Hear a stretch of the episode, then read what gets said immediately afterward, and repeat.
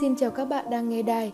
Ngày hôm nay, Cấy Nền Radio xin gửi tới các bạn bức thư của chú Lê Minh Hoan, bí thư tỉnh Đồng Tháp, bộc bạch cảm nhận với thầy Phan Văn Trường về câu chuyện Đi một ngày đàng và lời đáp thư từ thầy. Xin mời các bạn cùng lắng nghe nhé. Lá thư Đi một ngày đàng Ngẫm kỹ lại, ông bà mình thật sâu sắc khi đưa ra một tổng kết Đi một ngày đàng, học một sàng khôn – cái túi khôn của nhân loại không biết lớn cỡ nào, nhưng chắc chắn vì nhiều lý do không thể nào chia đều cho gần 7 tỷ người trên thế gian này. Do đó, học cái khôn của thiên hạ, của người đi trước thì cũng không có việc gì phải sĩ diện cả. Có một câu danh ngôn rất hay, thành công là nhận ra những gì bạn biết chỉ là hạt cát trong biển khơi, thất bại là nghĩ bầu trời trên miệng giếng là cả thế giới. Còn ông bà mình thì đúc kết ngắn gọn hơn, ếch ngồi đáy giếng. Vậy thì, thế giới này rộng lớn vô cùng, có nhiều điều đáng học, cần học và phải học vô cùng. Muốn học thì phải đi, đi là để học. Có ai đó biện minh rằng, tôi đi nghỉ hè, đi du lịch, đi tham quan cùng với người thân, bạn bè đồng nghiệp mà. Đó là đi chơi, mà đã là đi chơi thì phải cho thoải mái chứ. Đi chơi thì đi, nhưng vẫn có thể học trong khi đi chơi, các cháu vô trường mẫu giáo được cô giáo hướng dẫn, vừa chơi vừa học, vừa học vừa chơi đó. Nhiều người còn làm chơi mà ăn thiệt nữa đó. Vậy là đi cũng là dịp để học, vấn đề là có chịu học không mà thôi. Học đâu chỉ là đến trường vào lớp ngồi ngay ngắn nghe bài giảng, học còn bằng cách chịu khó quan sát, học bằng cách lắng nghe, học bằng cách cảm nhận, học bằng cách so sánh giữa người ta với mình, giữa cái mới và cái cũ, giữa thay đổi và bất biến giữa hiện tượng bên ngoài và bản chất bên trong. Học là để tiếp thu cái mới mẻ, cái mà mình chưa từng nghĩ ra, chưa từng làm hoặc chưa làm được.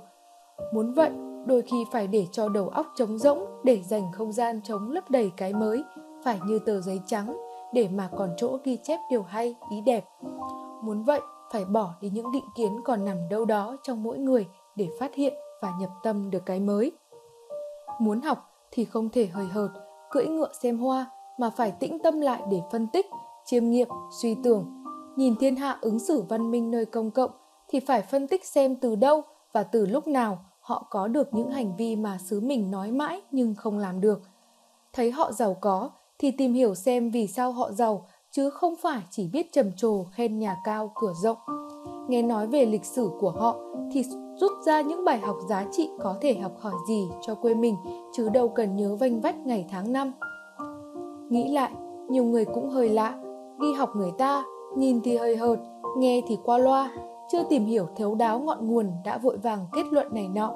Nào là, tại người ta giàu có mới làm được, còn mình nghèo thì làm sao được. Nào là, họ làm vậy thì có khác mình đâu, hống chừng mình còn làm ngon hơn họ nữa. Nào là, học thì thấy, rằng thì hay thiệt là hay, nhưng về hống biết hay chỗ nào. Học rồi, đầu lại vào đấy, thì thôi, khỏi đi học làm gì. Học là cùng nhau học học để cùng nhau thay đổi công việc cuộc sống. Muốn học một cách tự giác thì phải từ sự thôi thúc bên trong phải thấy mình còn thua sút thiên hạ cái mình có còn chưa đủ cái mình làm còn chưa đúng. Học để lấp đầy kiến thức để thay đổi theo dòng chảy của sự thay đổi học để nhân sinh quan trong sáng hơn, thế giới quan rộng mở hơn. Mục tiêu cuối cùng của việc học là để làm việc tốt hơn, tạo ra cuộc sống tốt hơn, giàu có hơn, hạnh phúc hơn cho mình, cho gia đình mình, làng quê của mình. Có người biện minh rằng, tôi có được đi một ngày đàng nào đâu. Tối ngày chỉ quanh quẩn với ông táo trong nhà, miệt mài với công việc trong cơ quan, thì sao học được sàng khôn đây? Nói vậy cũng là hơi ngụy biện nữa rồi. Không đi xa thì đi gần bước ra ngõ là học được rồi chứ đâu cần phải là đi tây đi u mới học được sàng khôn học gần thì học hỏi lẫn nhau học trong hàng xóm cộng đồng cơ quan, đơn vị. Học xa hơn nữa thì là những chuyến tham quan, giao lưu, tham dự hội thảo, tọa đàm nơi này nơi nọ.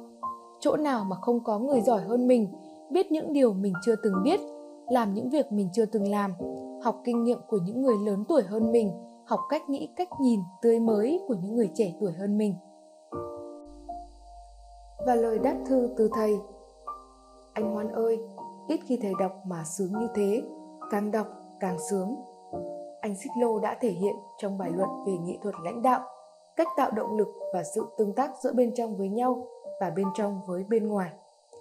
Cả hai nuôi dưỡng nhau, bồi bổ cho nhau trên tinh thần tích cực hóa, nhân văn hóa và đạo đức hóa. Thật là tuyệt vời, sự kết nối ở nơi anh mang tính hệ thống và tư tưởng. Nó giúp cho guồng máy tự động, tự vận hành, tự thanh lọc và chiết lọc.